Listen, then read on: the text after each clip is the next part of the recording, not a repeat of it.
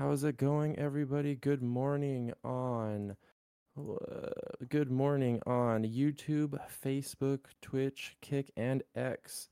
If that is where you can see us live and in the webcam, if you are listening on one of our podcast services, we appreciate that. We appreciate all the downloads that you guys have been doing and listening to us on our on our podcast services. But if you'd like to see us live, we are on YouTube, Facebook, Twitch, Kick, and X. All right. We also have a text line at 833 262 6431.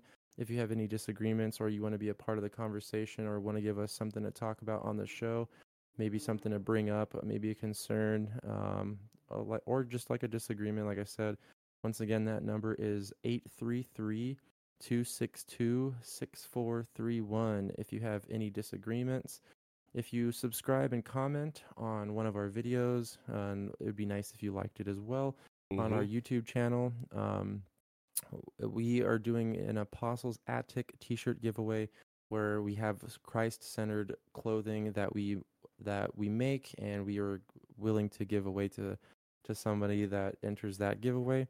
Um, we can also work with you to choose a design. Once again, if you subscribe, comment, and like one of our YouTube videos, um, you can enter yourself into the Apostles Attic T-shirt giveaway.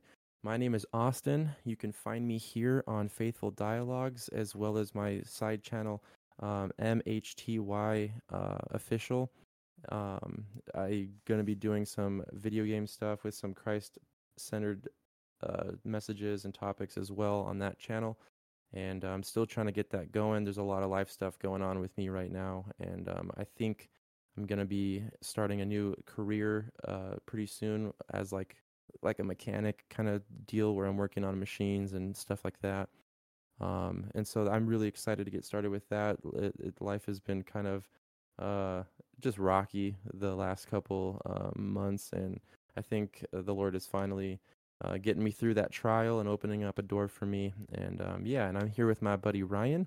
Yeah, and I just wanted to say real quick before I introduce myself that uh, if you have anything to text us about stuff that's going on in your life, uh, we also uh, accept prayer requests from you guys, and uh, we'll either keep them private or if you want us to share an anonymous message or something and have everybody pray for you, we'd be happy to do that as well, whatever you're comfortable with. So that's another good thing to text us or comment or however you want to reach out. So, but uh, yeah, my name's Ryan, and uh, I've got a a channel called As It Is Written. You can find all my stuff at aiiw.org. It's been really popping off recently. Having a lot of fun playing with some uh, AI and Chat GPT stuff. Uh, so you can come on over there and, and check that out. And uh, yeah, so hopefully uh, we're going to be playing with Chat GPT a little bit later on in this episode, hopefully. And I hope that you enjoy that. Yeah, all right. And so we are going to go ahead and get into the gospel message. Um, I wrote something out for a friend and it didn't seem to go too well. Um, not everybody is receptive of the gospel, so uh, it, it happens. And so I wanted to share with you guys uh, the, the gospel, which is the good news of the redemptive work of Jesus Christ. And kind of, I, I wrote something out, so I kind of wanted to try it on this podcast this morning. All right, so here it goes. Uh, God created everything and everyone, and the devil deceived mankind into sin and effectively rebellion against God.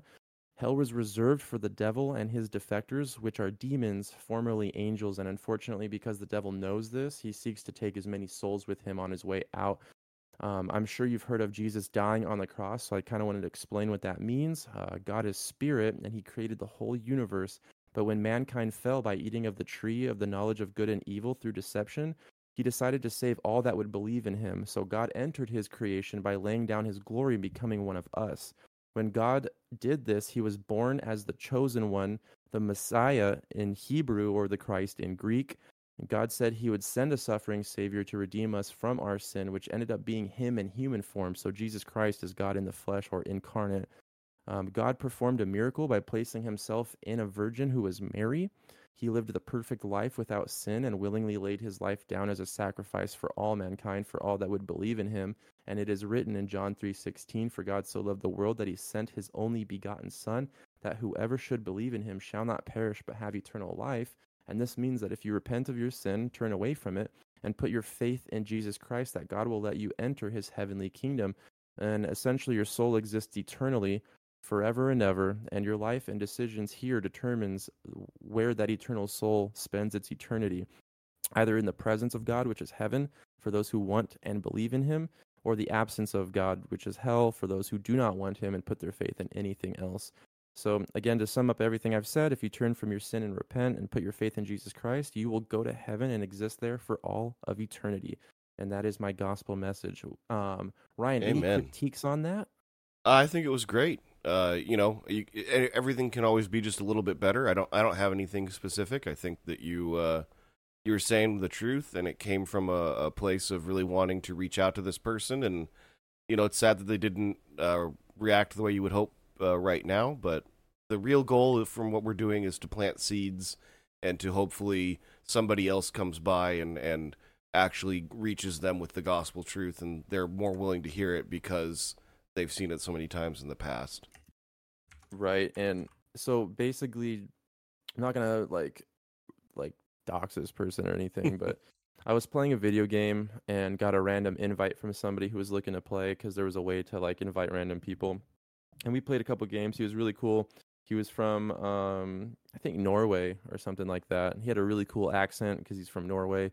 And um, we we were getting along. We were playing some good games, and um, God had put it on my heart several different times to like speak to this person, and I ignored it for uh, a couple, um, a, like a couple days, maybe even a week or two, and um, I was talking to my wife, and it, it was put on my heart again in that moment to speak to this person, and I was kind of in a mood, so I was like, you know what, I'm just gonna message this person, and um, on his profile picture, it, it was his face, and he like cartooned himself and put devil horns coming out of his forehead and um, i had that was one of the reasons why i wanted to like um, speak to this person because um, mm. a lot of people embrace like either the devil or demons or the occult without even realizing the implications and um and then on discord it kind of lets you know um uh like when they're listening to spotify and what they're listening to and so i when when i clicked this uh his name to message him he was listening to like a song um, by an artist I don't even want to prop up, but the name of the song was Demons. And so I was like, oh, this is interesting. Like I'm I'm trying to talk to somebody about Christ. He has devil horns on his profile picture and he's listening to a song called Demons. And so either either he's embracing that side or he's just uh just following the culture which is embracing that side and he doesn't mm-hmm. even know what's going on, you know. So I felt it on my heart to to to talk to this person and without replying to I so I sent this message right um everything I sent in the gospel message and without even replying to me within like a minute or two um he just completely blocked me on Discord. And it I was like I was kind of like meh. I wish he would have uh, messaged me and been like you know what? That's thank you for sending this. You know I, I I personally don't believe in this. You know what I mean? But I appreciate you reaching out man. Like that would have been like my uh uh what I would hope that he would have done, but he didn't say anything to me and just blocked me, and so that that happens, you know. Yeah. But he he can't claim to be ignorant anymore. He had the the gospel preached to him, and that was the whole point. Maybe at some point in his life, like you said, somebody comes along and says it again, or and, and a couple different people say it again to the point where he's like, you know what? I've heard this from a lot of different people. Even a random guy on the internet randomly messaged me, so maybe I should look into this. And so I hope that, like you said, plants the seeds and um, it gets rolling in his heart. And so I just, you know, right now pray in Jesus' name that He would work in his heart and in his mind to give him a hunger and a thirst for the things of of Jesus and His Word, and mm-hmm. um, that it ultimately results in him being saved, and that we can be in heaven with him for all of eternity, or he can, you know, be a child of God with us. You know. Amen. Yeah, and uh, you know, it sounds like he's pretty diametrically opposed to what we believe and it's it's really incredible the way that God and, and Jesus' love can work on somebody's heart. And uh, there was a, a, story I read a couple months back about a guy who was the uh, like founder of the Satanic Church in the United States or something, and just a massively massively opposed to the gospel and Jesus and Christianity. And then, you know, just the way that God works, uh, somehow he came to Christ by the end of you know by the end of his life and and uh, is is saved now and uh, you know he did a whole lot of harm, but it's it's incredible what God can do to uh, repair that harm. You know. Are you talking about the founder, the guy whose initials are AC? Uh, I don't. Yeah, I don't know. I don't remember his name at all or anything about him. But he he like helped found it in the United States or something. He wasn't like the person that came up with it, Oh, but okay. he uh he did something to found a chapter of something in the USA or something. And it's uh it yeah probably came to the end of himself and realized that everything he did did meant nothing, and he was no closer to understanding anything than when he started.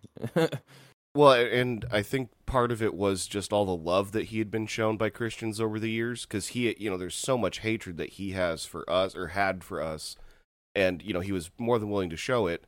Uh, but I think that he just got the response of love and kindness back from Christians for so long that you, you just can't keep ignoring it. You know?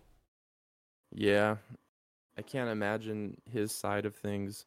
uh, What like, I don't know that they really emphasize love in the satanic side of things. Oh, no, no, no. all selfishness. Yes, it's it's pure hedonism. So uh, for, I, I can't speak for all Satanists. There's probably groups of them that are actually trying to worship the devil, but my understanding is most of them are, are just using it as a. Uh, it, it's like they're mocking Christianity by making Satanism a thing. If that makes sense. Oh, So yeah. they they don't actually have any religious beliefs. They don't actually believe in the devil and worship him as like a god. They they just are using it to mock us, which I understand. Yeah. Basically, that that's another reason why we we're on this Faithful Dialogues online ministry to uh, speaking Mhm. to you guys because Jesus essentially says if you're not with me, you're against me. So if you're not if your faith isn't in Jesus Christ, then you're already in the devil's camp. And even if you claim to be a good person, even if you do good deeds, none of that matters. It's it's your faith in Jesus Christ. You could if you didn't have uh, Jesus Christ and your faith is not in Jesus Christ, and you donated a thousand dollars a month to some orphanage or something, and you were helping out at a soup kitchen, and you were washing people's feet, and you were doing this left and right, and like you were always trying to do these good deeds, and none of that matters if your faith isn't in Jesus Christ. That that is what separates people from heaven, and what separates people from hell is essentially you believing that um, in in the one that He sent, and that's what we're actually going to get into in the in the in the John reading today. I believe. I think that's in that chapter. Basically, putting faith in the one that God sent, um, which ends up being Jesus Christ. If your faith is in the one God sent, then that's what makes you a child of God, and then He accepts you. And yeah, it's really Amen. it's really interesting. Yep. And and then um, you sent me that video. Um, we we should probably watch that one too. Yeah, Um, sorry, I didn't do my half of it just because you were doing the the different gospel message. I just realized I was Oh, looking at the yeah, stream yeah. blocks. So, uh, yeah, yeah, yeah. So obviously, love the gospel. If you're not a Christian, please turn to Jesus Christ. But once you are a Christian, there's a lot of responsibilities that we have that aren't talked about as much in the in the church these days. And so, what uh, Revelation one six and a couple other places in the Bible teach us is that we are now kings, and we're but uh, more importantly, for what I'm talking about right now, we're priests of God. And so, as a priest, we are commanded to go out and to minister to our community. And so, that's what uh, Austin and I are here doing today. And we hope that if you're a Christian, you come join us and, and watch our stuff and share our videos. Uh, take a bunch of clips of it and share that around. That's uh, that's a good way that you can help us out and help spread the gospel message there. And so, yeah, we just really want everybody to get involved in their faith and to take it very seriously and to go and spread Jesus Christ to all the nations like we've been commanded. Yeah, and then we are also preparing now. Um, I don't think prophetically, I don't think there's anything in in the way between um, now and Jesus coming back. And so, one of the things that has been exciting me is the return of Jesus Christ, where He does come back. First time He came back in humility. The next time He's coming back, um, basically to judge and to Mhm. take out all the take out all the enemies of God. And so when he does come back, he's going to be king of the earth and he's going to rule and reign for an entire millennium, which is, I think, a thousand years. Mm-hmm. And um, we are waiting for what is called the fullness of the Gentiles. So there are two different types of people when it comes to the faith. There are the Jews, God's chosen people, and then there are the Gentiles, everybody else who's not a Jew, right? And so we are waiting for what's called the fullness of the Gentiles, which essentially means everybody, because God has foreknowledge of everybody that is going to come to faith because he is outside of time. And so what he is doing is he is waiting for the very last Gentile to come to faith. And then he, I believe he's going to return after that. Is, is that pretty much what's going to happen with there? Yeah, you're you're like 99% there. Um there is some uh there there is some discussion over whether or not there will be uh tribulation saints. And so what that means are people that get saved during the tribulation. And so we believe in a, a pre-millennial uh, uh, rapture of the saints. So we we think that uh, that basically Christians are going to be taken out, and then the whole world's going to go to hell. And um, as part of that, uh, the fullness of the Gentiles, I believe, is specifically the, the the full number of who will be in the church. And so Oh, again, okay. there is some discussion over whether or not there will be people that are saved during the tribulation that aren't necessarily part of the church. And so uh, that there's a, a belief system called dispensationalism where there are different dispensations of God's will on the earth. And so uh, like one of those dispensations would be Judaism and the Jews' responsibility to share and to uh, convert the whole world to uh, revering God. Um, and then there is a new dispensation with Christianity, and then another different dispensation potentially for these tribulation saints. And so th- there's just a lot of different theories and discussions as to what exactly will happen. But like I said, you're 99% right there. Uh, that's the only little bit I had to add. Okay, no worries. Yeah, you did a really Oh. good job. So thank you, thank you. I'm still, I'm still trying to understand everything and be um, as up to date with the information. And um, it's nice that you are, so I can uh, be corrected when when that stuff happens. yeah, and Um, unfortunately, I didn't even have anything to correct. It was just like that one little thing, and and the other crazy thing is nobody really knows. It's not 100% clear exactly how it's all going to work out. So Yeah, it's interesting because you have the people that had faith in God before Jesus died. You have the people that had faith when Jesus died, and then you're gonna have the people um, that that come to faith after the church is raptured. So there's like three different, and like it's weird because the church is the people that were founded when Jesus ascended, right? Like Yep. that is, and so you've got three different kind of groups of people, and um, we'd have to get into some scripture, but it's weird because I think in like Revelation, there kind of seems to be things that point to there isn't going to be anybody saved, but there is. It's like there's scriptures that pointing to that there might be people saved, and so it's it's hard to know for sure. So, uh, we do know that there will be people saved during the rapture. Uh, so it does talk about a group of people called, uh, generally called the 144,000. And so those will be a group of Jews that will survive a, uh, there's going to be an event that is twice as bad as the Holocaust. So during the Holocaust, one third of all the Jews on the planet got murdered horrendously, and, and there was an evil act. And I'm not promoting any of this. I'm just telling you what the Bible says is going to happen. Is that at the end times there's going to be an event where two thirds of all the Jews on the planet get brutally murdered, and so uh, after that event, there will be a group of Jews, the one third that remain, uh, that will turn to Christ, worship Him, and welcome Him into Jerusalem as their Savior. Okay, and so what's going? Is that are those, are these Jews being uh, murdered in the tribulation period? Yes, this is ha- this this will be ha- this is what will happen after the rise of the Antichrist and everything that goes along with that.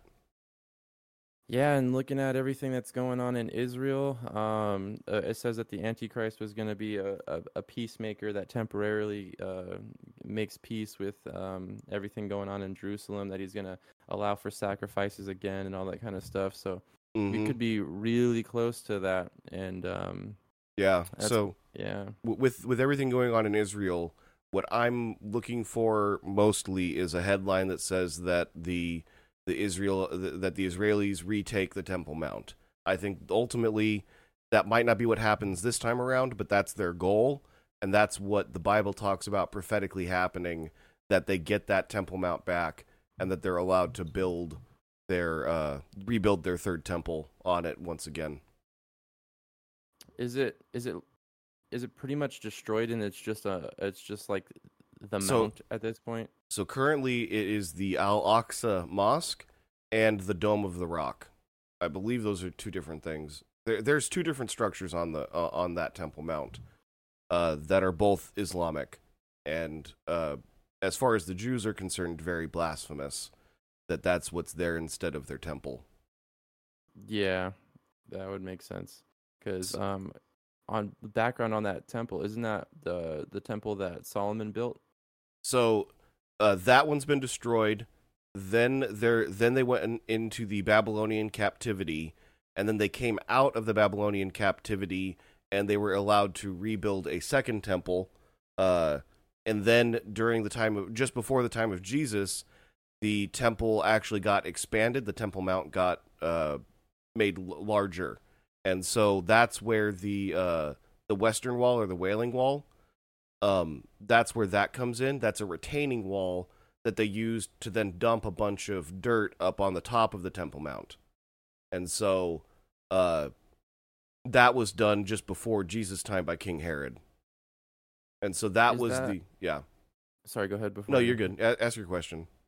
I was. I was gonna say um, so I know that during his presidency, President Trump visited a wall and like touched it and put like something in the. That's what I'm talking about. Yeah. Oh, okay, interesting. Yep.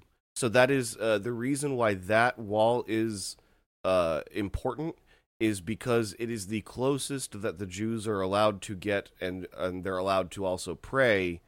Uh, uh, the closest they can get, and also pray to the Holy of Holies. So, uh, that's basically they feel that it's the closest that they can get to God, which isn't the case. Of course, they could have Jesus in their hearts. the The Jews can be saved by Jesus Christ as well as the Gentiles but uh, they are they are currently rebellious towards what God's will is for them and their people. But eventually, like I said, someday they will all turn to Christ. All all that remain, at, at least.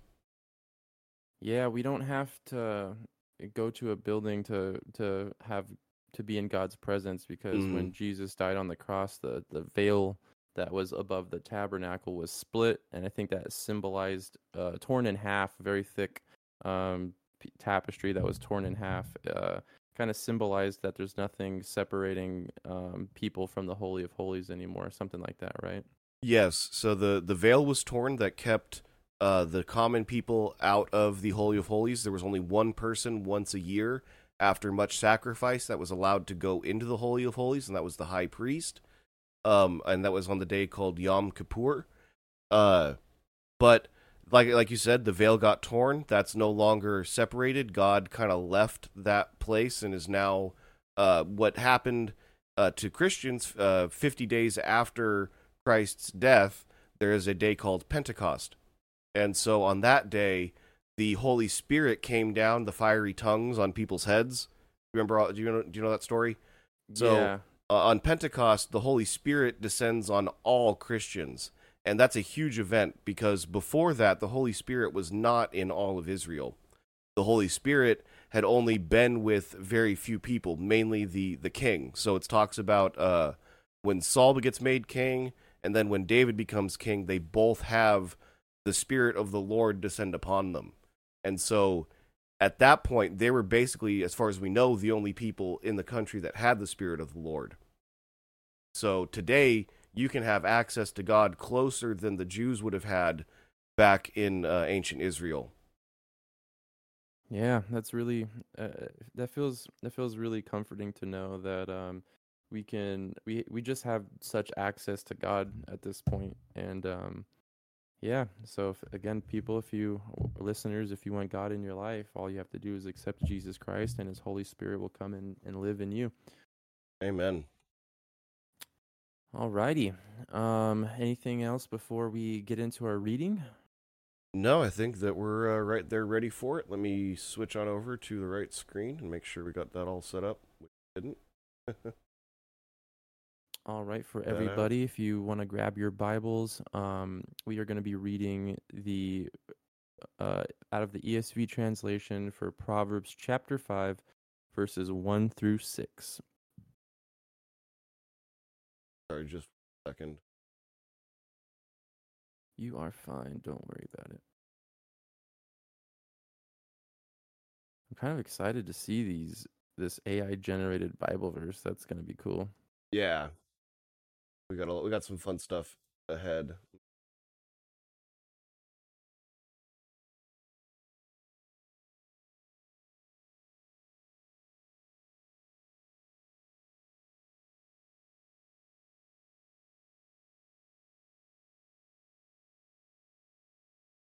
I see that the I'm looking at that picture. I see that it tried to put text along the floor, but it was weird.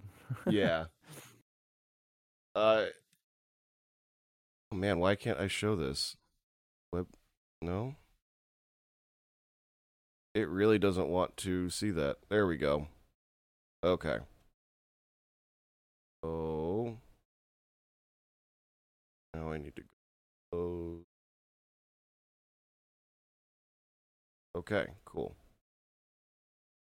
That's there. Then oh. Sorry about this, guys. We're working it out. We're in uh where are we at in it's uh Proverbs five. the other one? It's uh the other verse Oh, uh, one through six. of Proverbs five. no no no the the next one I'm getting everything set up. The, Oh, the- next one. John- The John is going to be six, chapter six, um, verses sixteen through twenty-one. okay, cool. Thank you. All right, I can close everything else. Okay, cool. All right. Uh we are ready to go. Do you want me to read it? Yeah, go for it. Okay. Uh, it says, My son, be attentive to my wisdom.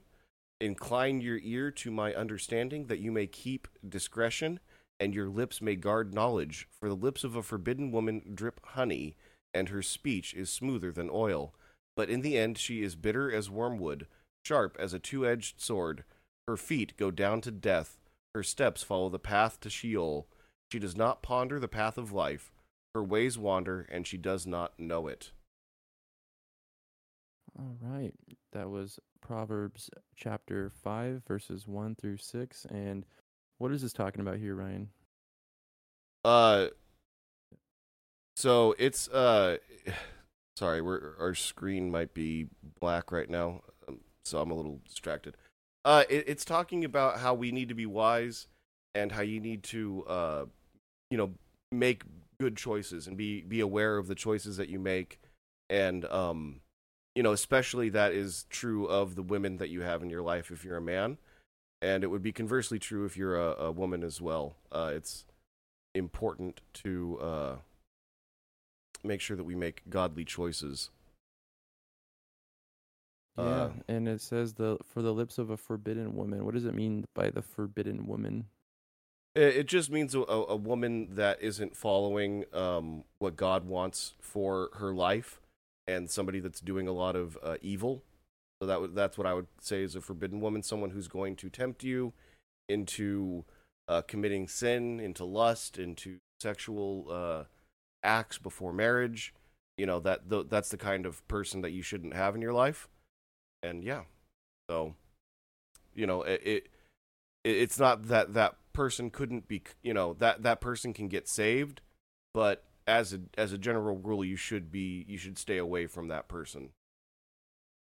Uh, okay, because when I when I was reading this, it kind of seemed like um, this is like a woman that's trying to seduce you, and um, like like you know uh, the lips, her lips drip honey, and her speech is smoother than oil. Like Mhm. she's trying to like like talk you into something that you shouldn't do, and then but in the end, she is bitter as wormwood, uh, sharp as a two-edged sword.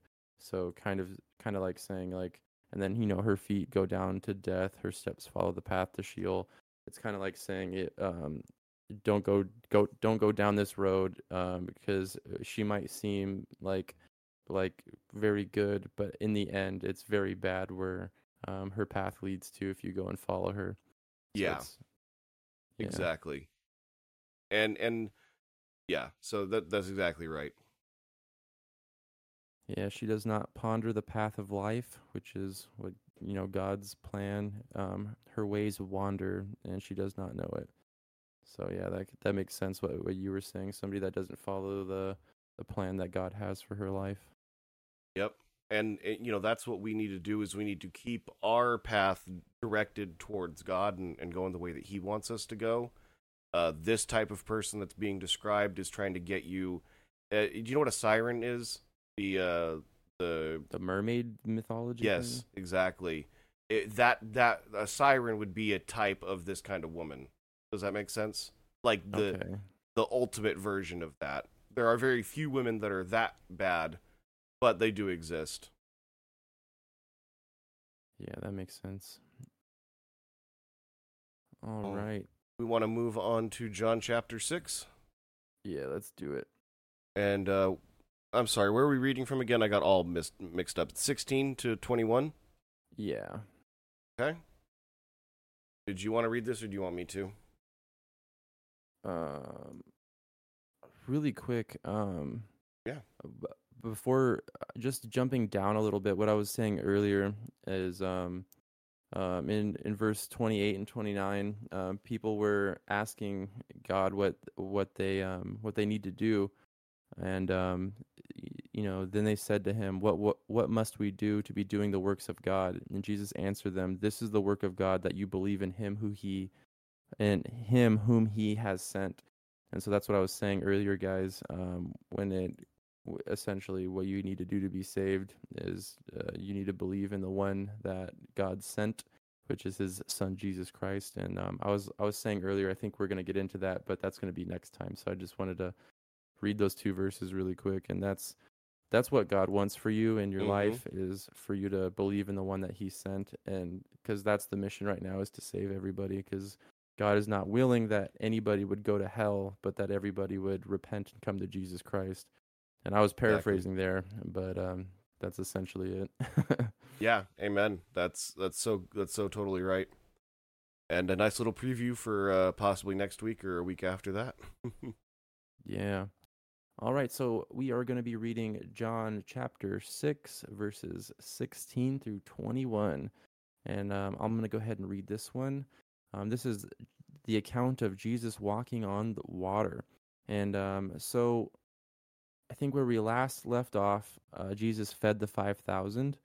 And so this is going to be right after that. And so just reading the verse before it, um, perceiving that then that they were about to come and take him by force and to make him king, Jesus withdrew again to the mountain by himself. And that was him kind of walking away from the people that tried to, that he fed, that were astonished and wanted to force him to be their king. So he withdrew um, to the mountain by himself. And then when evening came, his disciples went down to the sea, got into a boat, and started across the sea to Capernaum. Now it was now dark, and Jesus had not yet come to them. The sea began the sea became rough because a strong wind was blowing. When they had rowed about 3 or 4 miles, they saw Jesus walking on the sea and coming near the boat, and they were frightened. But he said to them, "It is I, do not be afraid." Then they were glad to take him into the boat, and they imme- and immediately the boat was at the land to which they were going. So that's really really interesting. Um, Mhm. it, it shows uh, that Christ has some interesting kind of abilities, and you know he can raise people from the dead, turn water into wine, and so now he's he's showing his disciples that um, he can even walk on water, which is really really cool. And um, w- what's also interesting is that as soon as that the the storm kind of cleared, or as soon as they took him into the boat, they just were there at the at the spot that they were trying to be in, and so uh, they were they were going through a like um this, you know the sea became rough because a strong wind was blowing, but as soon as he gets on the boat, um they they just reached the land that they were they were they were rowing to. That's pretty interesting. Yeah, well, uh, so a little bit of background. Not all of them, but a number of the apostles were uh, were fishermen. So these were not these were people that were very skilled and knew the waters of the Galilee very well. So they were not like just some bumbling fools out on a boat. These were like highly professional, skilled uh, sailors. Okay, and so you know, for them to have, you know, for that to have been written down that they were then just like randomly where they were supposed to be, they would have known as best anybody could know at that time exactly where they were. And so for that to have happened and them just to like fast forward and be where they're supposed to be. It, w- it was a weird event for them to have recorded it that way, if that makes sense. Yeah, that, So- yeah, that, yeah, because they would, you know, three or four miles out, you should be in the dead center. Do you know what I mean? Yeah. Uh, it- shouldn't be if they're sailing from one place to another, unless they took some like short route or something like that. But So I'm not sure how big the Sea of Galilee is, but it's not all that big. Uh, oh, okay, So yeah, it's interesting. Uh, it's weird having been there and having like a. I I keep saying this, and I'll probably keep saying it, but it's so funny having an actual like real mental image of what the Sea of Galilee looks like and what it would have looked like to these guys, rather than the like. I don't know if cartoon's the right word, but in the back before I went to Israel, the yeah, I'd have this like cartoon kind of image of of what was all happening. Uh, but yeah, like from the animated series. no, not not from any specific cartoon, but it's I I use cartoon to like say that it wasn't real. Does that make Oh, sense? okay. It wasn't. Yeah. So it's uh it's it's interesting. So it's not that big of a lake. You can see all the way across it. Oh, really? Mhm. Okay. Yeah. So All right. yeah. All right. Uh, we'll move on. What what do we got next? Um, do you want to give us any kind of update on what's going on in Israel? Yes. So uh, let me switch on back over. Yes. So what is going on in Israel is that there there really isn't too much of an update. The the number one thing that I want to stress is that there is a a term called the fog of war, and so today it's a little bit different than it used to be. So the fog of war used to be that it was very hard to get information out of a battlefield. And so while the battle is happening, it's difficult for generals and for kings and for all all sorts of other people to be able to uh to uh uh, actually get information and make logical decisions about the battle that they're having.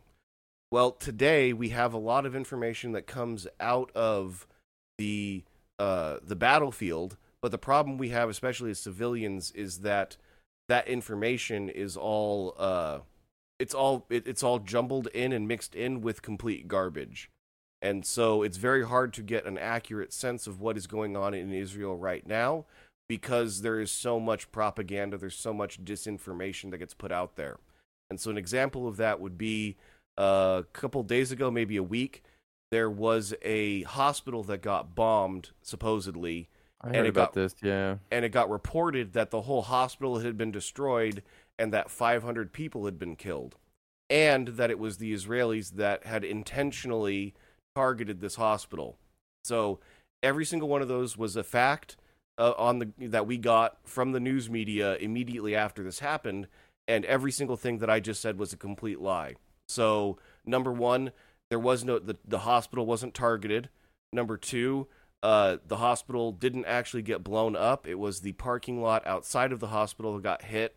Number three, uh, it wasn't an Israeli uh, missile that hit the hospital, and the Israelis didn't target the hospital. It was a misfire from I don't believe it was it was from Hamas, but it was from another terrorist organization that exists in Gaza. And so what happened was they were trying to launch this rocket over into Israel, and instead of it making it all the way into Israel, it fell short, dumped its explosive payload onto this parking lot, and unfortunately and very sadly killed about 10 to 20 people. I think this is all allegedly, allegedly, allegedly, or is this uh actually so- what happened? What I just said at the end is what actually happened. So Oh, the okay. first part about the Israelis targeting a hospital and killing 500 people was completely wrong.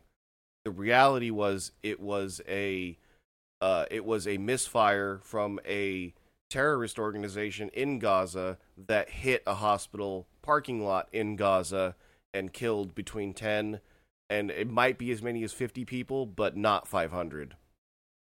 So they comp- like was that a, that's a completely fabricated story then? Yes, it was completely fabricated, and it was uh, basically what happened was they they got Hamas realized that there was this you know building that got kind of targeted, and so they realized that they could make a whole big story about how evil the Israelis are if they just you know put out complete nonsense information that uh, isn't even remotely true, and so they they owned the headlines for that for that whole day. That whole day, Israel like even the commentators were weren't saying like, "Oh, this wasn't an Israeli attack." They were saying, "Oh, this was a."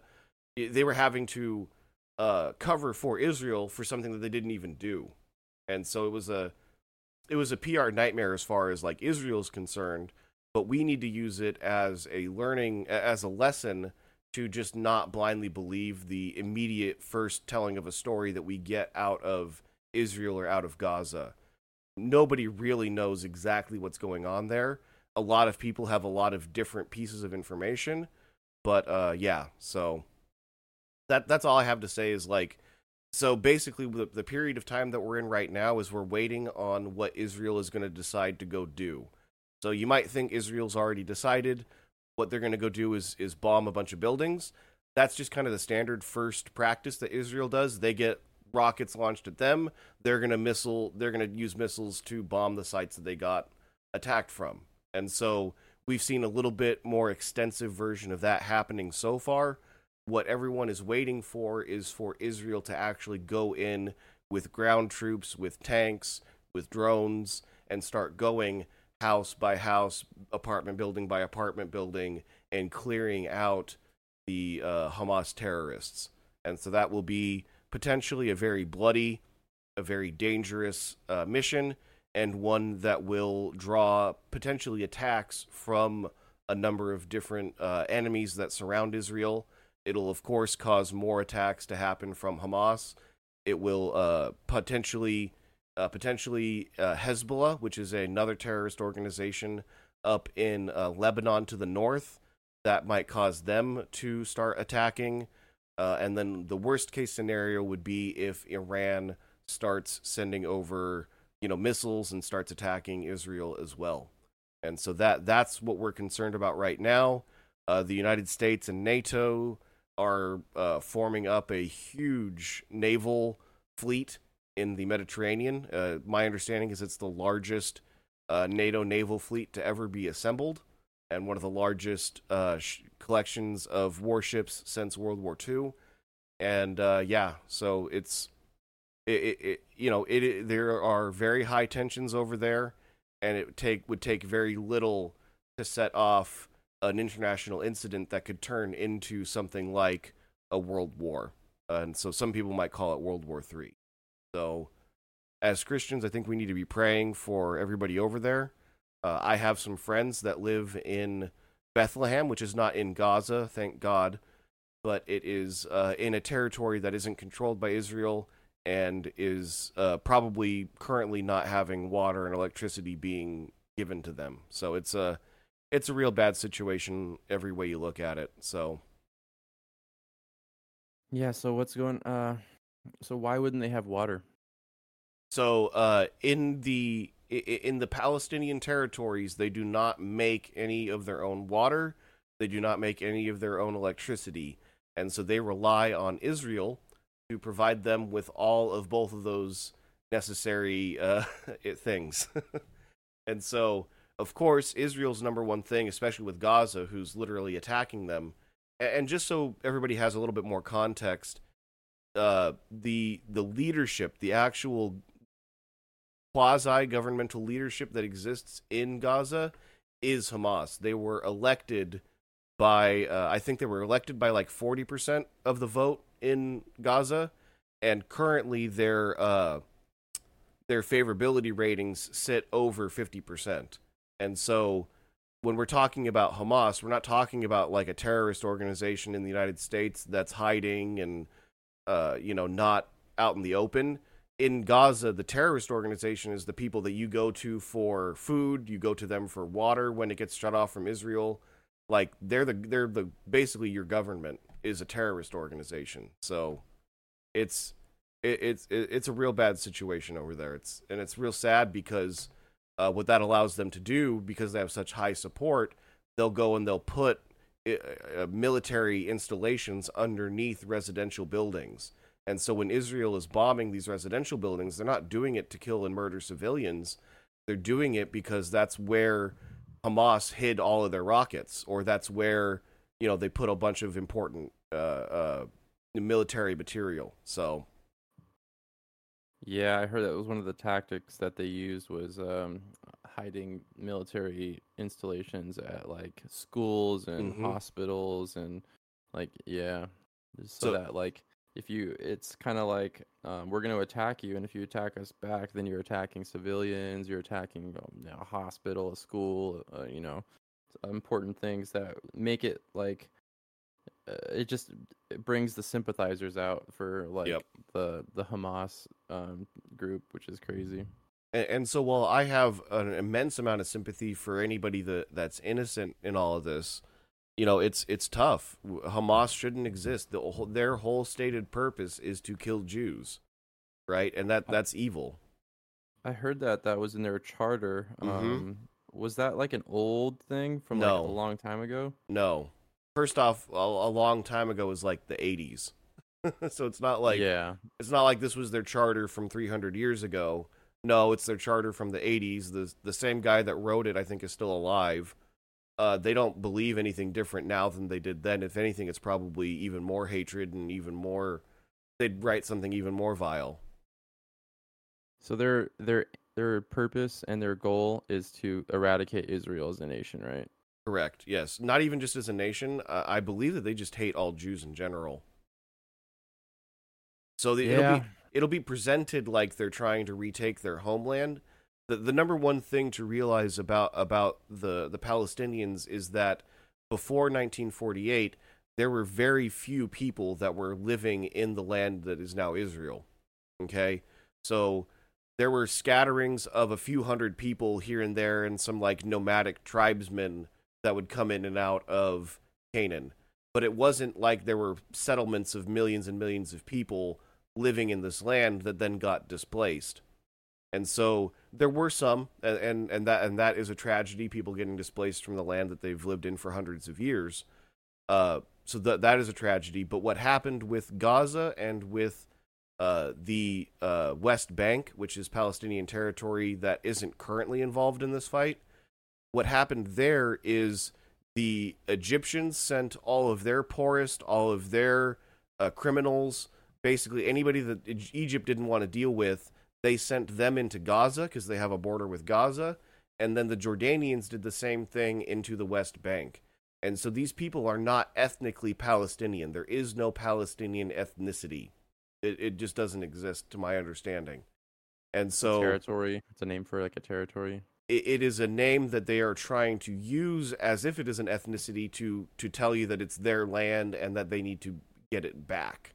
And so you'll see a lot of images that say, you know, it'll say territory controlled by Palestine before 1948. There wasn't a country of Palestine that existed before 1948. There isn't a country of Palestine that exists today. And so it's this myth that people want to prop up like the Isra- like the Is- like the Israelis just came in and took over this land that had millions and millions of people in it and it's just not the case. Interesting. Um, But it, it, you know, once you know those facts, you understand. Oh, that's why Egypt's not taking all these people back. That's why Jordan isn't taking all of these refugees in. It's because a they want them there in order to cause the problem. So Egypt and Jordan both don't want Israel to exist, and so they'll maintain those those populations of those people there. And it's also why they won't take them out as refugees now that there is a real need. There really is a need for those people in Gaza to move out of Gaza and into some kind of a refugee camp in the Sinai Peninsula. You could easily set one up over there and they'd be completely safe. But Egypt wants nothing to do with taking in their own refugees. is the Sinai Peninsula in Egypt? Yeah, so the Sinai Peninsula is it's it's right across it's it's bordering Gaza. Uh, let me see. Yeah, that I was wondering why they don't just uh you know, if they're if they're like Egyptians basically, why don't they just let them back in? And same thing with Jordanians. Ex- yeah, uh, and and that's why. Uh, let me see. So here is, uh, and what you'll find is that there's a lot of images like this. Uh, so there's a lot of disinformation out there, and what I mean by that is, so I'm pulling up. Uh, Can you see this image, Austin? Yes. Okay. So you see how on the top left it says loss of land? Hold on. The stream on Discord just paused. Oh. Uh, is there anything I need to do? Uh, I'm not sure. It, it happens from from time to time. See if we can get it back up. That it? Yeah, I see that now. Okay. So it says in the top left, it says loss of land, and it's got this Palestinian flag over here and then an Israeli flag. So it, it's a complete lie, okay, to say that Palestine had any land at all. There wasn't a country here. So this yellow part They're in just saying it was completely Palestine at first. Yes. but a- and and that's a lie because it was just empty it was the land of canaan. Like it wouldn't have been uh, on a map as the country of palestine because that doesn't exist. And so then in 1946 we see that those green parts are jewish settlements that start to appear in the land. And then uh, 1947 the un has a plan to uh, partition the different uh, settlements and stuff. But then what we actually see is in 1948, Israel is formed, and it has basically the same kind of shape that it does uh, even today. And so uh, Gaza is that part that's in the bottom left, that little yellow bit. And so uh, that gray bit to the bottom left of our screen, uh, to the bottom left of Israel, is Egypt. And so uh, you can see back in 1947, the original plan was for Gaza to be this whole big L shape right there, but they rejected that because it's they they wouldn't admit, the Arabs do not want to admit that Israel uh, exists as a country, and so they refused that plan, and then ultimately Israel got formed in 1948 with that border, and then you'll see that because of the wars and because of the bombings and the attacks that the Arabs have done against Israel, they keep taking back more and more land. And so originally, uh, Israel didn't have control of Jerusalem, but because of the uh, Six Day War, I believe in 1967, that allowed them to retake Jerusalem. And then today we ha- we see that because of continued bombings and continued problems, the Israel uh, the Israelis have taken even more land from uh, from them and, and taken that over. So my belief as as a Christian is that ultimately God has given the the Israelites this land, and so I don't necessarily agree with the ways in which that they take it back, and I don't want them to commit you know horrible atrocities or do anything you know like that. But I do support Israel's right to control the land that God gave them, if that makes sense. Yeah, what's really weird is that there's so much land everywhere else, and people are trying to take what Israel has from them. That's what's crazy to me. Like, Yeah. When you look at they're they're completely surrounded by all these Arab nations, and everybody just wants to come into where they live and take their and take their land. And they and their whole claim to fame about it is that like, oh, back we were living here before you, or this and stuff like that. And Well, like- and, and and what's crazy is in the Yellow Land before 1917, they could have been in there, you know, living it up with giant cities and giant populations. But the problem is that because this land is promised to the Israelites, the only people who can prosper there are the Israelites, and so this land was basically empty and barren. It, it, the they the Arabs could not use it. they couldn't get it to work for them. But now Israel's there. They have uh they actually are uh they're one of the largest exporters of fruit in the world now. So oh wow, they went from and this is a land that has horrible water problems, but because the Israelis have been given this land by God, they are you know, I believe that God has kind of empowered them and, and gives them uh you know, the ability to um to prosper in this land, if that makes sense. yeah, they're um, they're being blessed in the land. That's Mhm. crazy. So they're a huge exporter of, of agricultural goods. They've uh, started up a, a pretty a pretty awesome uh, tech industry. Uh, so do you know the map app called Waze? W A Z E. Yeah, I've heard of it. Uh, that actually came out of Israel. So that was an Israeli company, or it is an Israeli company. I'm not sure if they're still operating or not, but uh, yeah. So I mean, I know people still use that app. So there, there's a huge uh, there's a uh, the the the Israelites are very much prospering in the land of Israel today, and the Arabs had thousands of years to try to do something there, and they couldn't do anything. So, yeah. Okay. What do we got next? Interesting. Let's go ahead and move on into the clips that we've got. Okay. So get the watch together going. Thank you. Give me seconds. There we go. Gotta put. Ah, there we go. Okay, we're good. All right. Uh, so just a little bit of explanation uh, on our screen here. We can uh, everybody else can see that there's a few extra windows down at the bottom besides just me and Austin. Uh, so over on the left there, you'll see my screen with Chat GPT up, and uh, hopefully later on we'll be able to to talk to that. All right. So if I, I'm not seeing, I, I'm seeing the the um the the Bible. Yeah, yeah. I, I'm uh, what I'm talking about is on OBS. I have the watch together. There's a screen for Discord watch together with the video that we're showing up in the top, and then we have us down in the bottom row of uh videos. So that's just what everybody else is seeing. Okay. Because I'm about to play the watch together, and Yeah. I don't think I'm I'm not seeing myself or an, and you at this point right now. Uh, we can we can fix that. It's it's running a But lot of stuff. But the audience is Yeah. okay. Cool. All right. We, um, can you see the order? Uh, all I see is, uh, no. Just start Alright, I'm playing gonna it. get You're good. If you accept everything a preacher Alright. says, Are you ready? Yeah, yeah. yeah. All right. In three, two, one. everything a preacher says, you might be accepting stuff that isn't right unless you're checking the Bible. So those in Berea were more noble than those in Thessalonica because those in Berea, they were searching daily the scriptures to see if these things were true. It's a good quality to be somebody who says, I'm going to search out what Pastor Bob says or any other preacher, what this book says. Good. Jesus commended the Pharisees, you search the scriptures. For in them you think you have eternal life. It is the scriptures that bear witness of me.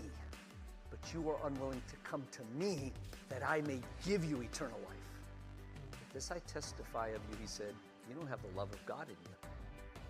Bible study can become an end in itself. Being excited about the Bible is good, but it's not enough. You don't want to be a hearer who deludes themselves and say, I love listening to the Word. I like listening to Christian radio all day long. I'm really growing in the Lord. I'm learning all kinds of stuff. Well, that's great, but what are you doing with it?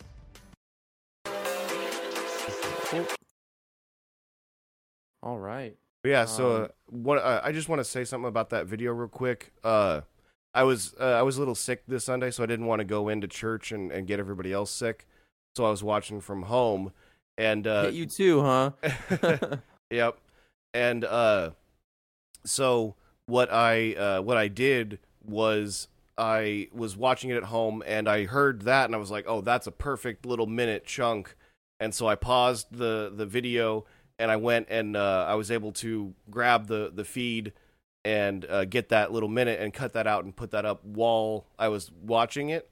But what I what I want to say is, you know, everybody who goes to church, most of them their their church is going to live stream that brought is going to live stream that service.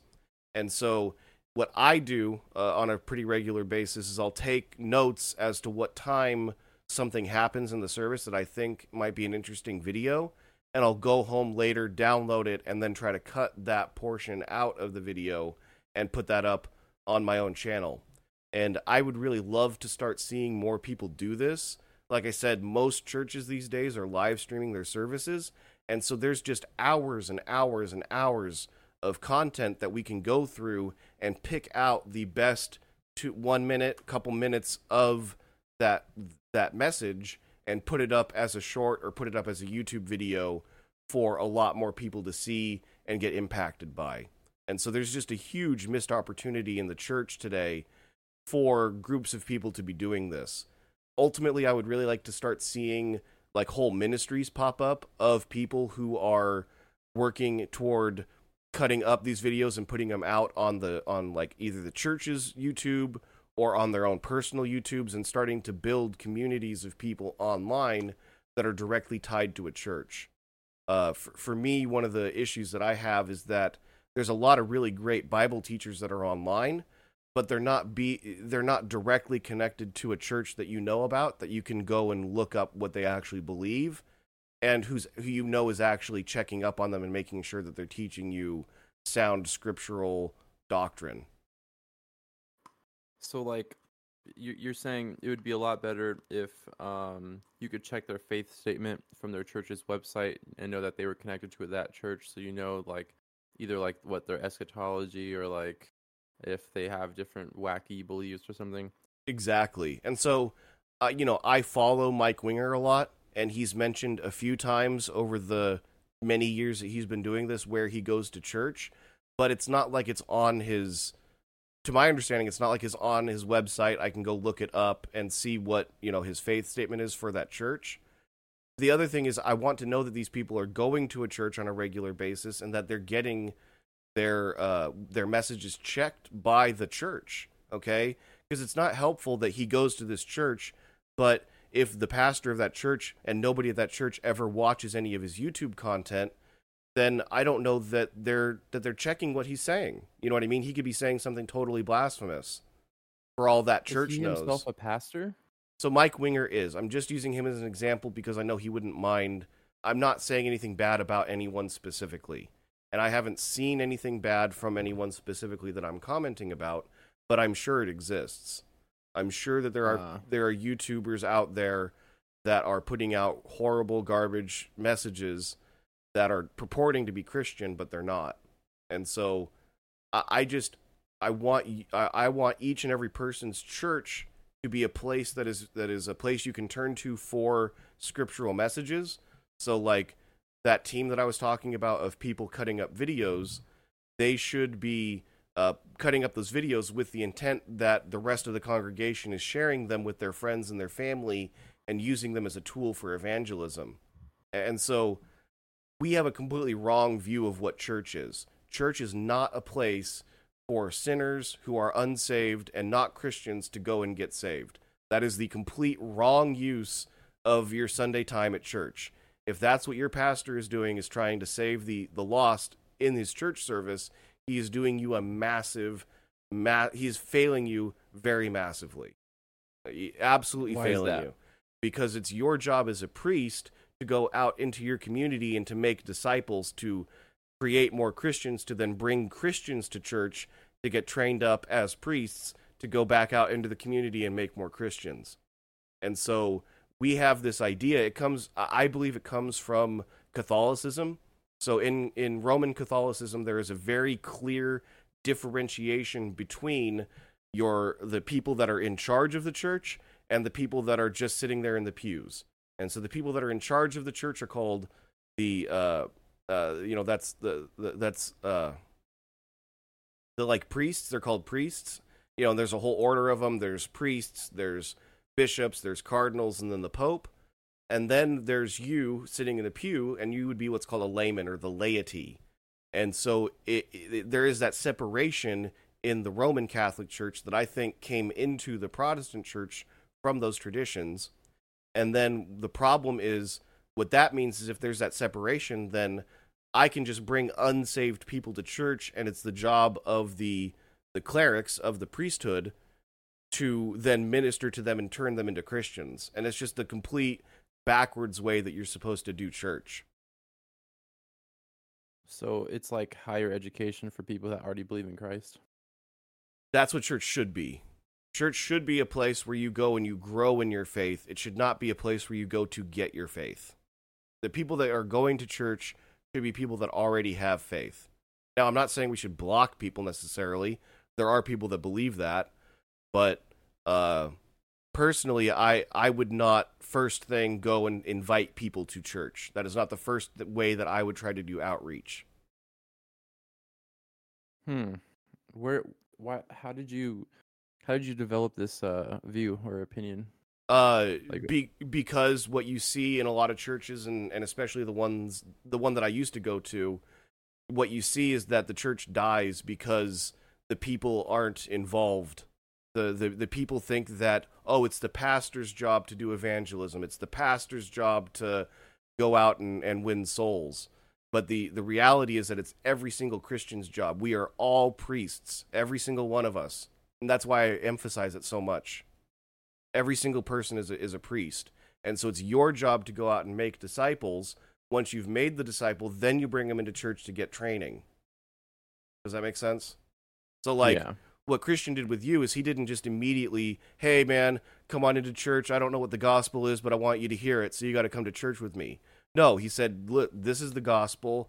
Here's what you need to believe to be a Christian. And I believe you had accepted Christ into your heart before he took you to church, didn't he?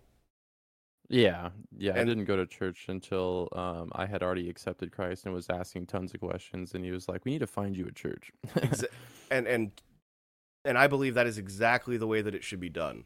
Because if I were to bring you into church before you're saved, then you might get all your questions answered and not actually ever make that that belief real. Does that make sense? I, I, I'm not explaining it very well, but ba- basically, if you have a bunch of unsaved people in church, those unsaved people are corrupting the rest of the congregation, not the other way around. okay. And so, because because the pastor at the front of the service that's giving the message should be giving the message to people who he's training up to go spread to go spread the gospel. He shouldn't be having to present the gospel to new believers like they've never heard it. Okay, that makes sense. So that that we just have a completely backwards view of what church is in this country for a lot of factors, but I believe it boils down to that separation between laity and priesthood. And the reality is that God tells us that we're all priests uh, in Christianity. Yeah, I believe that was Revelation. What Was it six one or something like that? Uh, it's Revelation one six. There's another uh, there's another mention of it in Revelation uh, chapter five, I believe, and another mention of it in either First or Second Peter. Uh, we can actually ask ChatGPT later. We'll have uh, we'll have that give us all the references. uh, Okay. Do we want to watch? Uh, so that was a little bit about that video. Um, so uh, yeah, I I just I'm really passionate about going out and creating cre- creating disciples and, and then bringing them into church, not the other way around. okay. Um, okay, so that's what, I, like I said, I, that's what I want to see are groups of Christians at churches that are are doing online ministries. I would love to see that, and I'm going to work towards starting one at my church. So I'd be really interested in in uh in seeing that, man. That'd be that'd be really cool. yeah, I think I'm going to reach out to Joe about that in the next couple days. So be praying for me, everybody. All right. Um, now a little bit about this next video. Uh, so we're going to do one more today, and it's uh, titled "AI Illustrated Bible Verse Revelation 4 10 through 11." So I have access to a, the paid version of Chat GPT. They recently upgraded to Chat GPT 4.0, and now it has DALL-E 3 integration. And so that's all a bunch of complicated words to say that there is a, a chat bot that can talk to you in kind of an almost human way. And uh, it can also then make you images that you request of it. And so this video is me asking the AI to make an image based off of the Bible verse Revelation 4 10 through 11. And so we can see that process here whenever you want to get started. Alrighty, three, two, one.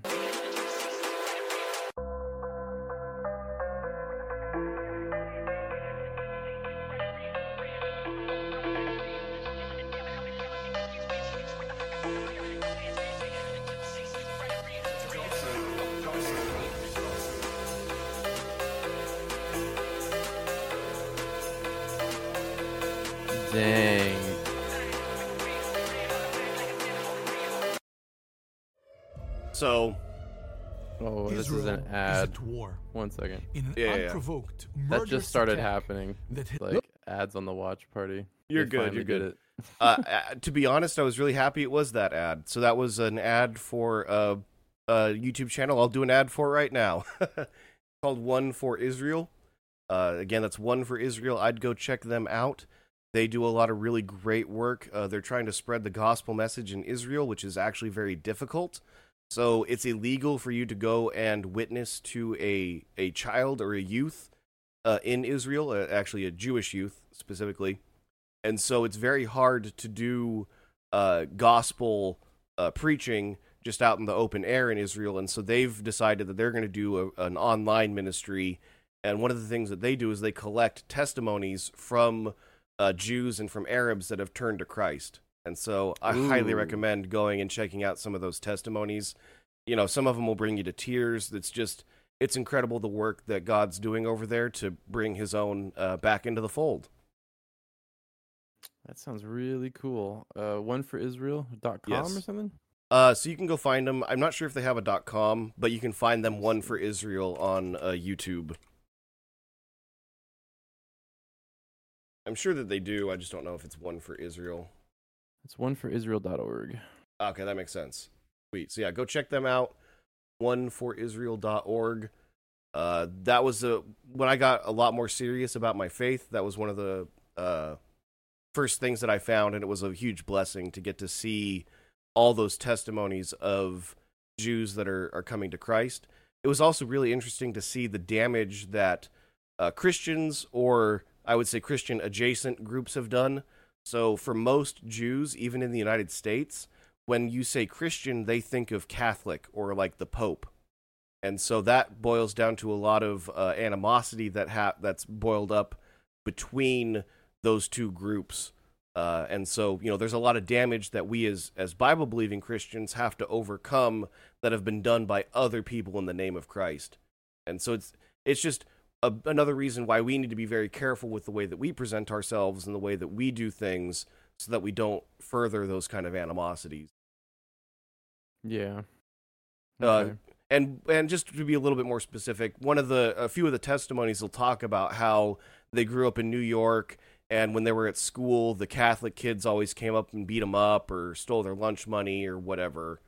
Um, and they would do it kind of because he was a Jew, you know, because these people were Jews. And so, you know, because they're different, not necessarily because of their religion, but because they're different, they're not following the same kind of things that the rest of everybody else does.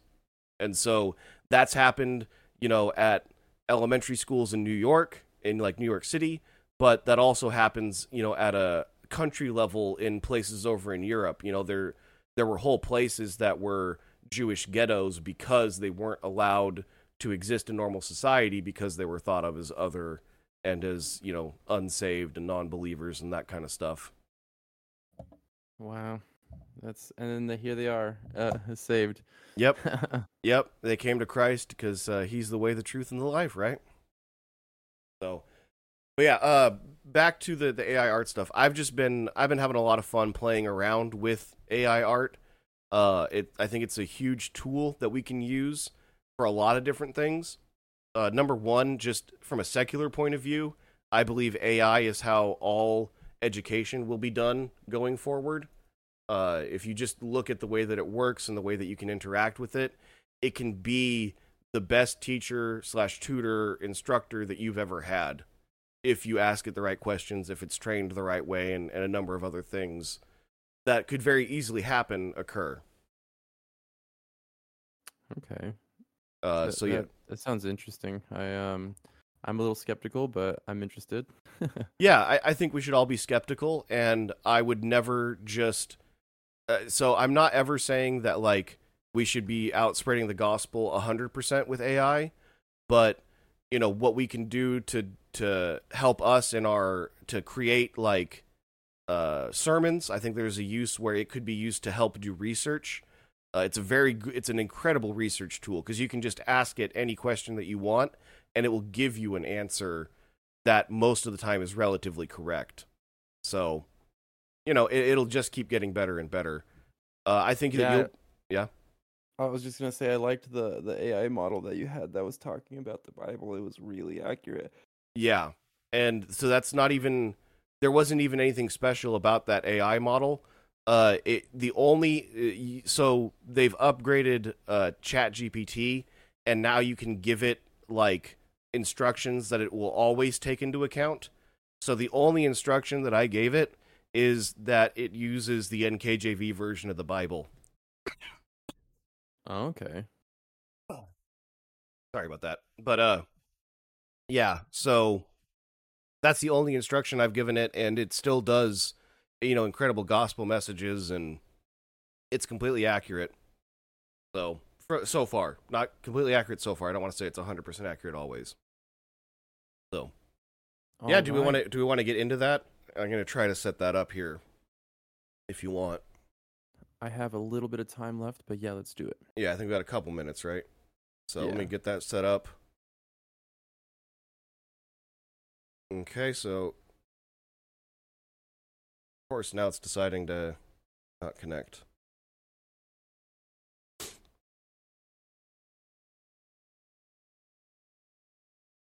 Uh okay. Give me a second. Can you can you just talk for a sec? Uh, I don't know what to say, but uh, I can go over a couple of things once again. All right, so again, everybody, if you're hearing on our podcast um, services, we are live on YouTube, Facebook, Twitch, Kick, and X. Pretty interesting that um, the name was changed to X, but um, yeah, so that's where we are live and in the webcam. Uh, we've talked about a lot today. Um, we brought up Israel and some different interpretations of, um, or our interpretations of Proverbs and John. And so, if you have any disagreements, um, we have a text line for you at 833 262 6431. And um, we'd love to hear your feedback. We'd love to hear anything you want to say. And um, if you have anything going on in your life or stuff that you'd like for us to pray about, um, we could even do it here uh, on on stream and um, pray for whatever you got going for you. And Yeah. so, I um would would love it if uh, if you're hearing this and you have something going on in your life that you'd want prayer for, but we could also keep it anonymous or um, even just uh, if you don't want your business on the on the stream, that's totally fine too. Just uh, you know, give us that note. Um, if you like what we do here on Faithful Dialogues, um, Ryan, I was thinking about making a Faithful Dialogues shirt. Um, Okay. As as part of like the Apostles Attic uh, stuff too, so that'd be pretty interesting. That sounds awesome. And- Yeah. And um, once again, guys, um, the the reason why we're even here on the internet, um, making these podcasts and making these videos and shorts is uh, we we truly just want to see people come to Christ. Um, we know that without Christ, uh, uh, base to to put it bluntly, if your faith isn't in Jesus, y- you're gonna end up in hell. And so it, there's a free pardon uh, extended to you and everybody else who hears this that if you put your faith in Jesus Christ, that you would become a child of God and that you would exist eternally with the Father and the Son in heaven. And so he he has um he has lived the perfect life and laid his life down as a sacrifice and and so all we have to do is believe in the one that God sent, which was Jesus Christ. And um, yeah, so that's again why we do this. Um, once I came to faith, I realized, oh, sick, I'm going to heaven. Wait, what about everybody else? And so it, it kind of, God immediately put it on my heart that, like, um, me being saved isn't the end. Like, you don't you don't just get saved and then do nothing until you die and then you're like what's up god? I'm here. I mean that is what happens. You when you die you you get to be with him again but there's a lot of work to do and um, there's a lot of people that need to hear his gospel and hear the message and so we want to spread that as effectively as possible and even to people that wouldn't otherwise hear it and so that's why we do the the youtube ministry and reach out to people as as best we can because people are gonna are gonna see this content and even if even if through hours and hours and you know hundreds of episodes of faithful dialogues if if a single person comes to christ because they heard our message then that would have made it all worth it and so Yep. one soul in heaven is worth it Definitely. And uh, unfortunately, it's just not working. We'll have to do it at the beginning of the stream next time, because it was working time before we got started. I, I don't know. I think the internet. It might be that we. I can't just. I just can't do it because of uh, the internet situation. Uh, but we'll see. no worries Yeah. So sorry we weren't able to make that happen, guys. But uh, I think that we're we're about out of time, huh? yeah i gotta get some stuff going before work and um Yeah. this No shouldn't problem. be a problem in the future. My my schedule seems like it's about to change. Um, so yeah, Yeah. I'm really excited to start my uh, career as a as like a mechanic, and yeah, I'm really interested, man. Yeah, I congratulations on that. Uh, I'll. I'll be praying for you about that, and uh, hopefully everybody else's as well. So just uh, keep your eye out. We'll uh, we'll try to let everybody know you know when we're going to be streaming, and we'll uh, probably be switching up to a new day here in the next couple weeks uh, if that happens, and if he's successful with his job. So uh, just keep your eyes out. We'll we'll we'll keep trying to do one every week. I know we weren't able to make one happen last week, just with everything uh, getting sick and all that. We So- both got sick. yeah. Yeah. so, all right, everybody. I hope that you have a wonderful day and a great week. Uh, is there anything else we need to do before we ha- sign off? um, nope. Just put your faith in Jesus Christ. Amen. Absolutely. All right, everybody. God bless and goodbye. Goodbye, everybody. Oh, God you know you. I'm sorry, they can't see you. Let me get you up on the screen real quick. All right, there we go. God bless. Goodbye. God bless everybody. Goodbye. Have a good day.